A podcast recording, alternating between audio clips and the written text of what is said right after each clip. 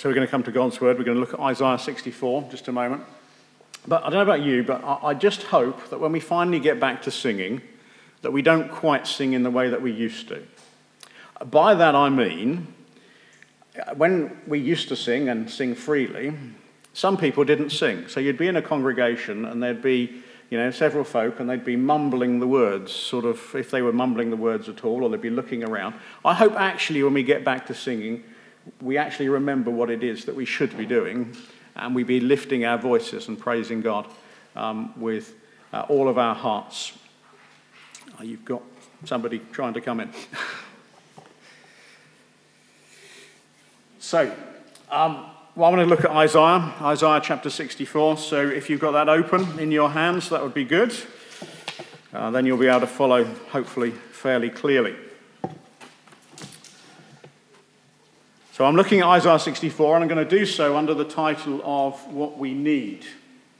What We Need. Now, I wonder whether you feel frustrated with where you are at life, uh, in, in life at this moment in time. You know, there are often times, aren't there, where in our lives when we just have a few moments to sit and we, uh, and we go over where our life is at and we get a little bit frustrated as to where we've come. It might be that. Um, well, in this pandemic, um, you might be frustrated with all the small and annoying things that seem to be being restricted or taken from us. Uh, those sorts of things might be bothering you. And it, really is the small things that get you down, isn't it? You know, not being able to just bowl into a shop without thinking about it, having to remember to put the mask on before you go in. Um, it's the annoying things like not being able to sing in church. Those kind of things, they bother us, don't they? And they get under our skin and cause us to be frustrated. Or maybe it's something a little bit more serious than the little things. Maybe it's uh, your career is not going the way that you want it to. Maybe you are not heading in the direction that you would like to. Um, or maybe, quite simply, it's what career? You know, you thought you were going to have a career, but it's never really materialized, and you've just gone from one job to another and been frustrated in your life as you've gone through that. Or maybe it's something a little bit more difficult and personal. Maybe it's the internal struggles that has you bothered at this moment in time. Uh, you know what you should be in following the Lord Jesus Christ, or you know what you want to be like as a person, but it just seems that you're not there. And it doesn't seem, no matter how hard you try to work to get there, it doesn't seem to come quite right. Well, as Isaiah writes, he writes prophetically to the Israelites in the time of exile. So Isaiah isn't in the exile, he's writing some years in advance uh, to what will happen in the exile and to the experience of God's people during that exile. And he can see that there is great cause for frustration amongst God's people. Things are not going the way that they wanted them to. And for a nation who has great pride in itself, in, in, in who it is, uh, uh, uh, pride in its, its identity, it really is a frustrating period in their history. They thought that they were doing what God wanted them to. Well, kind of they did, and kind of they didn't really want to do what God wanted them to, which is why they end up in exile. But whilst they're in exile, whilst they've been carried away from their home city, things are looking bleak. And those who have any interest in the things of God look around them and they say, well, things aren't where they should be. And if you were to look at the end of chapter 64, verses 10 and 11, you really get summed up the idea of how frustrating things are for the people of God. Uh, your holy cities have become a wilderness. Zion has become a wilderness. Jerusalem is in desolation. Our holy and beautiful house, the temple, where our fathers praised you, has been burned by fire, and all our pleasant places have come to ruins. As they look around, life's a mess. And what am I going to do with my life? It's in such a mess. What am I going to do with this situation? How are we going to find our way out of this? Well, Isaiah does for us in this passage what every believer should do when they feel so frustrated particularly when we feel frustrated about our spiritual progress. I don't know how many years you've been a believer, But you know, it's very easy to become downhearted with where you are in following the Lord Jesus Christ, isn't it? It's very easy to become disillusioned with the, you know, the kind of Christian that you want to be, but you just know that you're not where you want to be. So, what should we do? Well, Isaiah helps us. The first thing he does is he cries for help, verses 1 to 4. The situation requires, as, as he looks around at the desolation that is all about him, as he looks around, the situation requires nothing less than the supernatural intervention of God. He needs, Isaiah himself, but also the people need that God himself would act and change the whole landscape. Uh, humanly speaking, as they look around, there is just no way forward. They've tried everything. They've tried uh, doing better. They've tried uh, uh, working together. They've tried doing it their own way. And all and every approach that they have tried simply hasn't worked. And as Isaiah looks around the situation, he comes to the conclusion well, the only way that this is going to change is if God moves, if God changes everything. Now, it may well be that you have heard Christians quote this first verse in their prayers Oh, that you would rend the heavens and come down. Uh, you don't have to go to many Christian prayer meetings, and you discover that that verse comes out. And the reason that they quote it is because they're in their hearts, they know that even today, as God's people, we desperately need revival. We desperately need God to come and to change everything. Uh, now, as Christians in the UK today, we have very little voice for God, don't we? Uh, we've discovered that even in the pandemic. We feel a little bit as though we've been squeezed.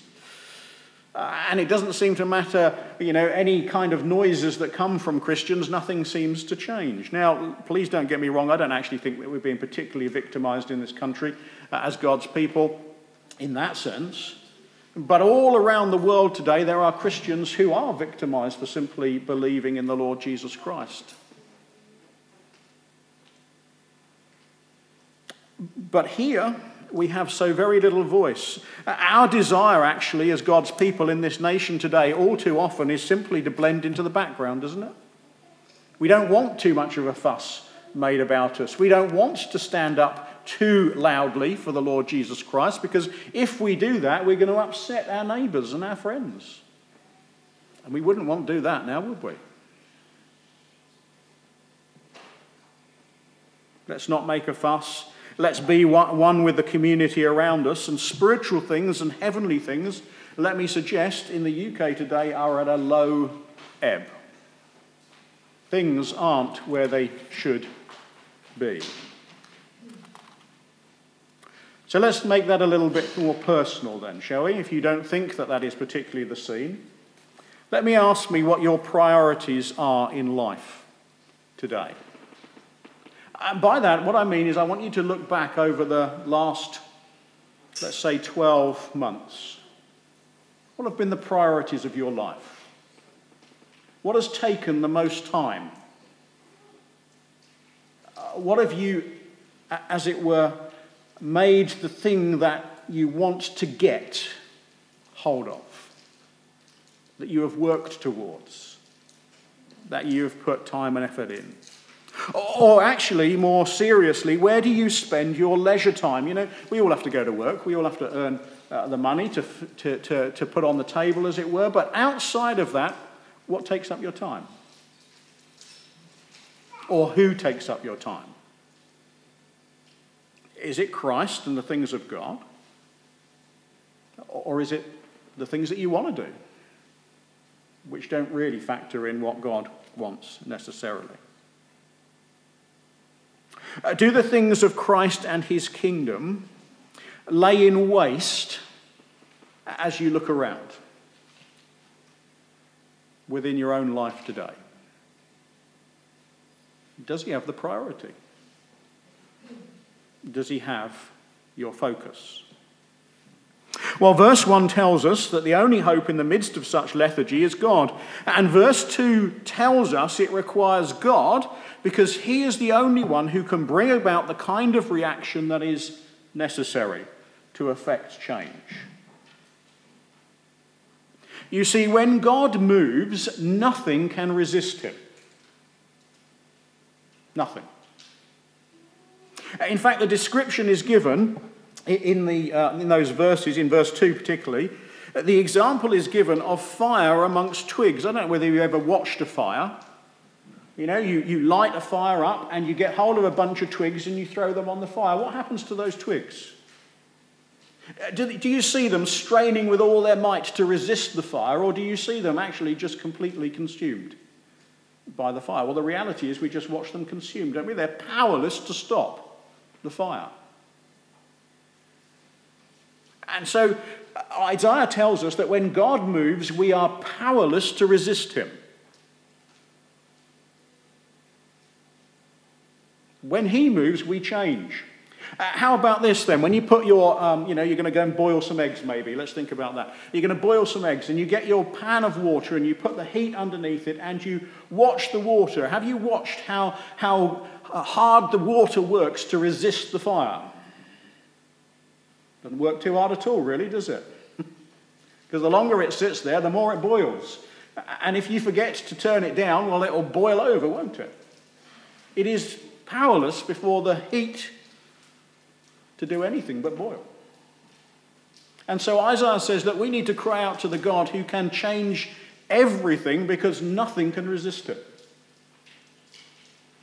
We need to be those who call to such a God. The world needs to see the power of God today, doesn't it? You know, how are we going to convince our friends and our families uh, and even strangers that we meet of the, of the wonder of the Lord Jesus Christ unless they see his power at work. But that's very easy, isn't it, to look at the world and say they need to see God's power, but actually at times we need to see it too, don't we? You see, we get rather too relaxed in our walk with God unless we are convinced of his power to change us.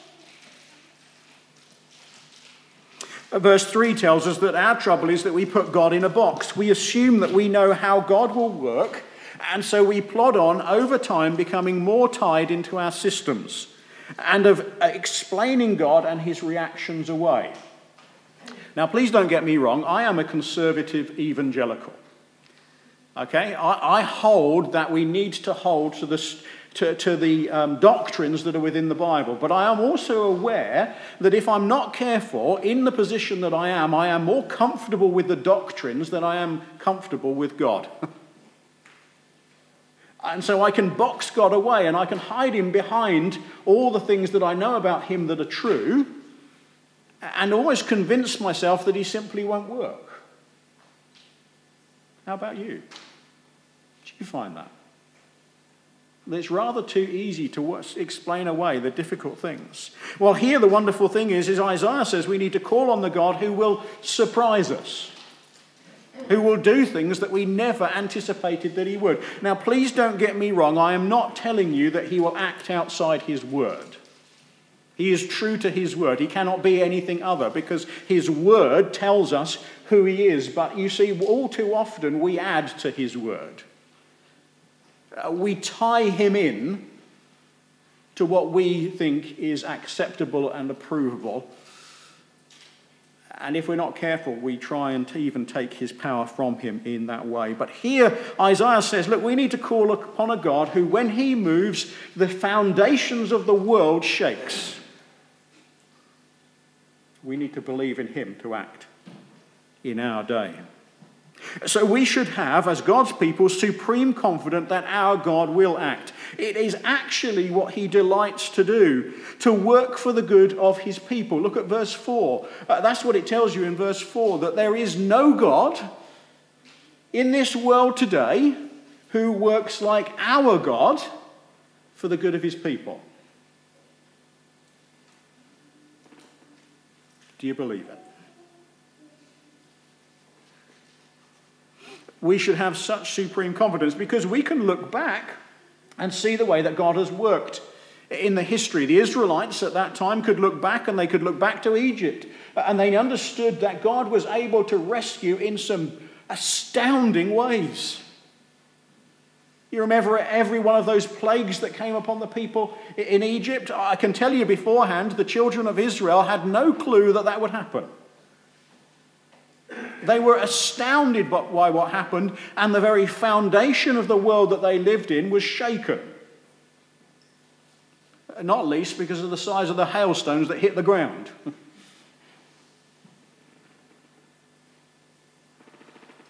or take it Joshua as he goes into the promised land to take over the land and to, uh, to turn it over to the people of Israel. And victory after victory is won, not because of the might of Israel's army, but because God went before them and fought for them. In fact, their reputation went before them, that God was on their side and it changed everything. That's what we need in our day, isn't it? That the reputation of Jesus would go before us so that when we finally share the gospel, the battle's already won.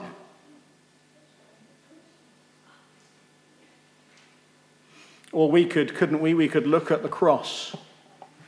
Isaiah in his day couldn't, but we look back and we see the cross. And it was astounding. Why would God work in that way? Every Israelite at that time, when Jesus comes on the scene, all they're looking for is a, is a mighty military leader who is going to lead them in battle. And yet, Jesus comes, God Himself, and He behaves as though He has no power at all. He heals a few sick people. He, he does some spectacular things so that people understand that he is God, yet he doesn't quite seem to have the power and authority that we were expecting.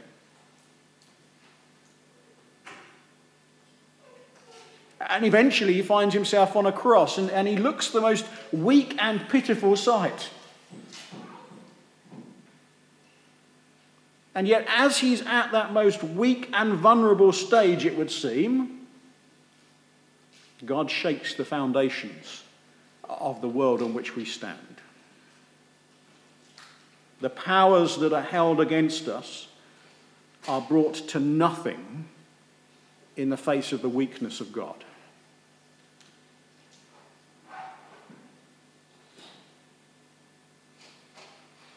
And we are able to be forgiven.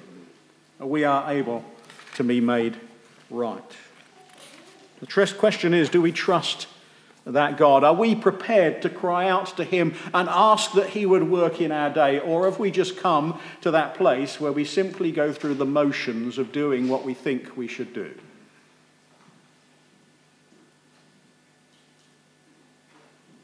Well, Isaiah sees the reality, so he knows that this is the God that he should call to, and indeed calls to, but he also sees the reality of the situation in verses 5 to 7. Yes, God loves to work for the good of his people. He delights to work for the godly, for those who walk the paths of righteousness. That's what the verse tells you.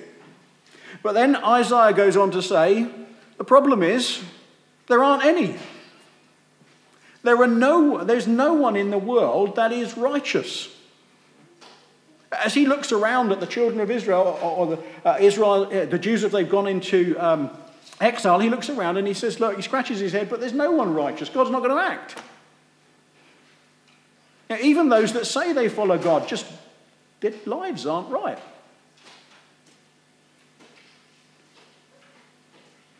Isaiah 64 and verse 5 You meet him who joyfully works righteousness, those who remember you in your ways. Behold, you were angry and we sinned. In our sins we have been a long time, and shall we be saved? He says, Look, we've been nearly 70 years in exile and we still haven't learned any lessons. We know what we should be, but we're nowhere near it. Why should God act? And you know, we can feel a bit like that ourselves, can't we? As we look around uh, and we think of our own lives as Christians and we think, well, why on earth would God act in my life. Why would he do anything for me? there's nothing in me that he should desire to do it. In fact, everything that I do just seems to be wrong. Do you recognize that? I do, even as one of God's saved people through the blood of Christ. My righteousness, my personal walk with God, is shambolic and often peppered through with ungodly thoughts and attitudes. And I'm a pastor.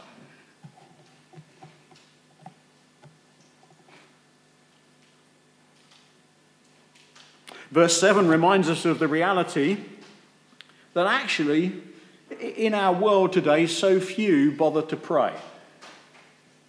Isaiah is speaking to his situation and to the people of, uh, of God in, the, in that time, and they don't pray. But actually, I think we can point that finger at ourselves as well, can't we?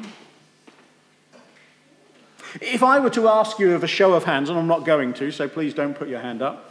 But if I was to ask you for a show of hands as to the number of you that make your church prayer meetings a priority, I would be amazed if it hit a third of your regular congregation. I would be amazed. I hope I could can be amazed, but um, I would be amazed. And you won't be any different than many of the churches across our nation today barely a third of the congregation, actually, sometimes even barely a third of the membership, will bother to come out to pray. And as I look round at you younger ones, I would be amazed if any of you made it out regularly to pray.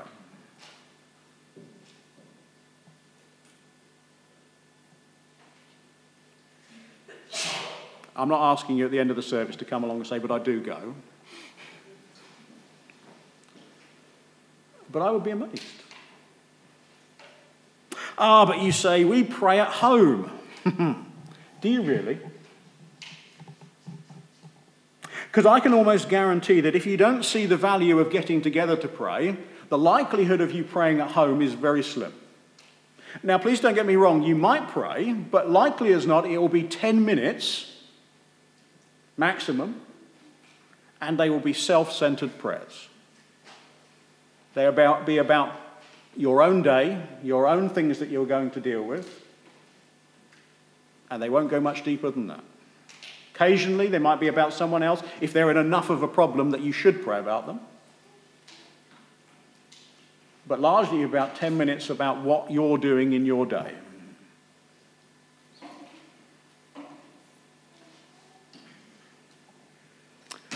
And there will be very, very little calling on God to act in our world today, if any. Well, Isaiah recognizes that this is because our sin causes God to hide his face from us. When we go into prayer, we don't feel that we get anywhere. We feel as though sometimes the prayers are simply bouncing off the ceiling. And Isaiah recognizes that actually that's because we carry on sinning, and our sinning causes God, as it were, to turn his face away. And in truth, Isaiah says, we do not deserve that God should act. We simply don't deserve it. We do not deserve that he should come and display his power, though that is what we need, and we will not succeed without it.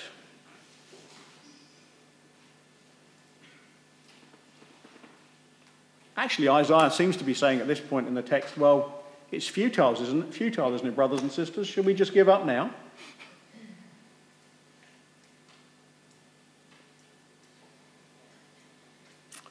But that isn't quite the whole story, is it? verses 8 to 9, he sees the need for grace. Isaiah looks at the situation, he's foretelling what's going to happen, and he says, Look, what you're going to need is God's grace. As a young baby is thoroughly dependent on its parents for everything that it has, in other words, unless mum or dad feeds it or clothes it or teaches it or nurtures it, that child will die. So we need to come to God fully understanding that we need His grace. We don't deserve it. There's nothing that we do that makes us merit what God should do. But we come as those who are dependent children, crying out to God. And such is Isaiah's recognition in this instant. We can do nothing to earn God's intervention. The best that we do is, well, it says as filthy rags. We can only look to him as a child looks to his father. Dad, please. Uh, more than that, we are just like the clay in a potter's hand that has no say over what it will be it simply has to submit to how the potter will deal with it. And so we can't go to God and demand because we've been extra good for a week or two that God will act. And we can't go to God and demand anything in reality because we, like the clay, simply are the vessels that He shapes. You know, it would be a bit odd, wouldn't it, if you went into a potter's shop um, you know, and you saw him at the wheel, and the clay started talking to him and telling him what it wanted to be. Wouldn't it be a bit weird? You know?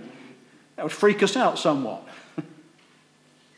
Yet sometimes we think we can tell God what he's, going to do for us. So we need to understand that we have no power to demand, we have no goodness in us that we should expect anything, that we should come to God as though we are little children, simply asking God to act. How are we going to ask him to act? Well, we cannot manipulate God. We cannot force his hand. We can't put his arm up behind his back, as it were, and tell him that, you know, this is what I want you to do, God. It doesn't work like that. We simply come pleading God's grace. I don't deserve it, Lord. We don't deserve it, Lord. But we need you to act. Uh, verse 9 shows us how we are to ask. We are to plead for God to stem his anger. What we deserve is God's wrath. Even as we walk in the Lord Jesus Christ, our behavior often is not what it should be. And so we have to go each day, don't we, and, and, uh, and renew our relationship with the Lord Jesus Christ and ask Him for the forgiveness of our sin. We keep short accounts, is how some Christians might put that. But we are to ask as well that our sins are remembered no more. You know, the problem is we, we remember our sins rather too clearly, don't we? We look back over our lives and we can see just where we've messed up on every occasion. And we can then sort of recognize that, well, actually, well, if God is to look at me, he's not really going to want anything to do with me. And so we can avoid going to him because of those things. Well, here we need to remember that as we come to God in prayer and seek his face, we are to ask that God would remember our sins no more.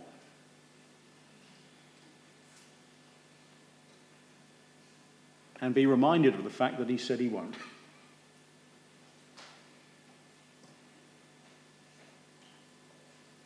And then we are to remind him that we are his people. Do you know that's one of the most crucial things when you come to prayer? You, you need to remind, ask God uh, not to, to give us what we deserve. We're to ask Him for the grace that we don't deserve, but we're also to remind Him that actually we are His. You see, the reminding God that we are his people is an important thing. It takes us back to Moses.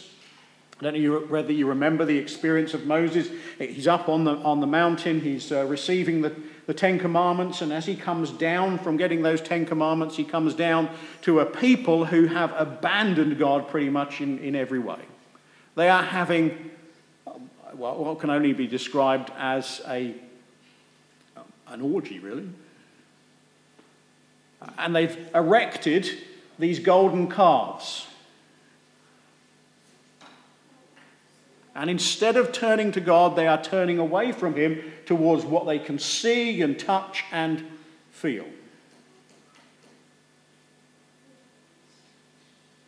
And God rightly looks at that people and He says, Right, I'm going to wipe them off the face of the earth. All they have done is profane my name. And he says to Moses, Well, Moses, you know, as they're so bad, what we'll do is we'll get rid of that lot and we'll start afresh with you. Now, if you were in Moses' shoes, and bearing in mind Moses has had to put up with the moaning and whining and complaining uh, and uh, causing him all sorts of grief, if you were in Moses' shoes, that would have sounded a very appealing way forward. A fresh start with new descendants from Moses. Because those other Israelites just aren't really worth wasting my time on. But what does Moses do? He doesn't say, Oh, yeah, that's a great idea, Lord. Yeah, I can see the benefits there. Let, us move forward on that one, shall we? What he says is, Hang on a minute, Lord. No, they're not my people. Uh, they're not my people, they're your people. And if you don't act to deal with your people, and if you don't act in a powerful way to change the situation, it's not them that will suffer, it's your name that will suffer.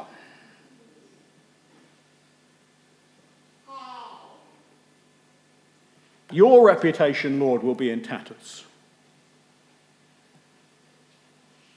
And Lord, you don't act because they deserve it. You act because your name deserves it.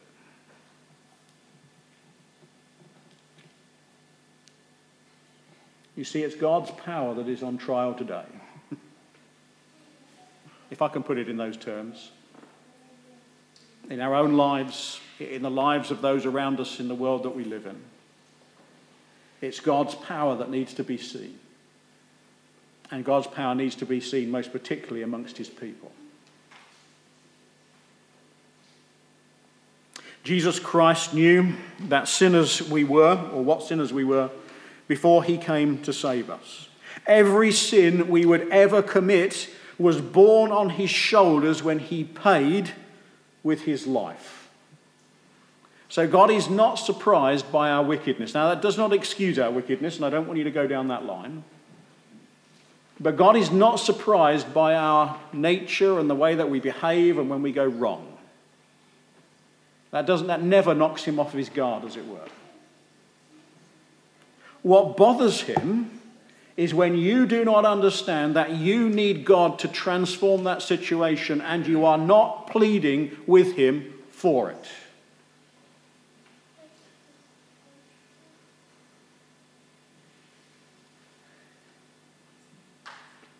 when you're not coming back to Him and saying sorry for the wrong that you've done, when you're not coming to Him and asking Him to work for the glory of His name. Not for your glory, but for the glory of His name.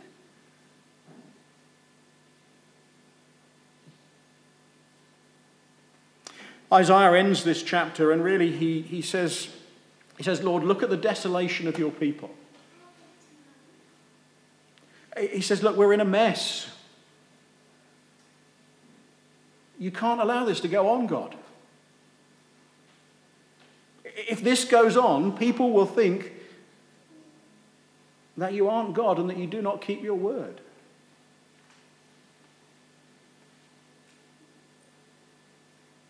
It ends the passage asking this question Can you really leave us to our own devices, Lord? Because left to our own devices, all we do is make a mess. And we need you. Now, I don't know what you came to church for this morning. Maybe it was just because you can actually come out now. but I hope you came hungry to get a hold of God. I hope you came hungry to find Christ. Because you will know, if you know your Bible history, you will know that after Isaiah has prayed this and the people of God have, uh, have uh, as it were, uh, found themselves in this situation within their history, you will know that God did not leave his people where they were. He brought them out of exile and he had Jerusalem and the temple rebuilt. Why? in readiness for the one who would come and rescue all people. In readiness for Christ. So we don't look back to the Old Testament and say, well, that is the way that God acts. We look back to the cross and we are amazed at what God has done for his people. We acknowledge that he forgives our sin. We acknowledge that he works with grace. We acknowledge that without him we can do nothing. And so as we go from here, we go confident of one thing. Not of my own ability to follow Christ, but of Christ's ability to keep me and to change the world I live in. For the praise of his name. So as you go out to seek to live for Christ this week, be concerned about one thing. The honour of the name of Christ. Seek through this week to make sure that the honour of Christ's name is lifted high.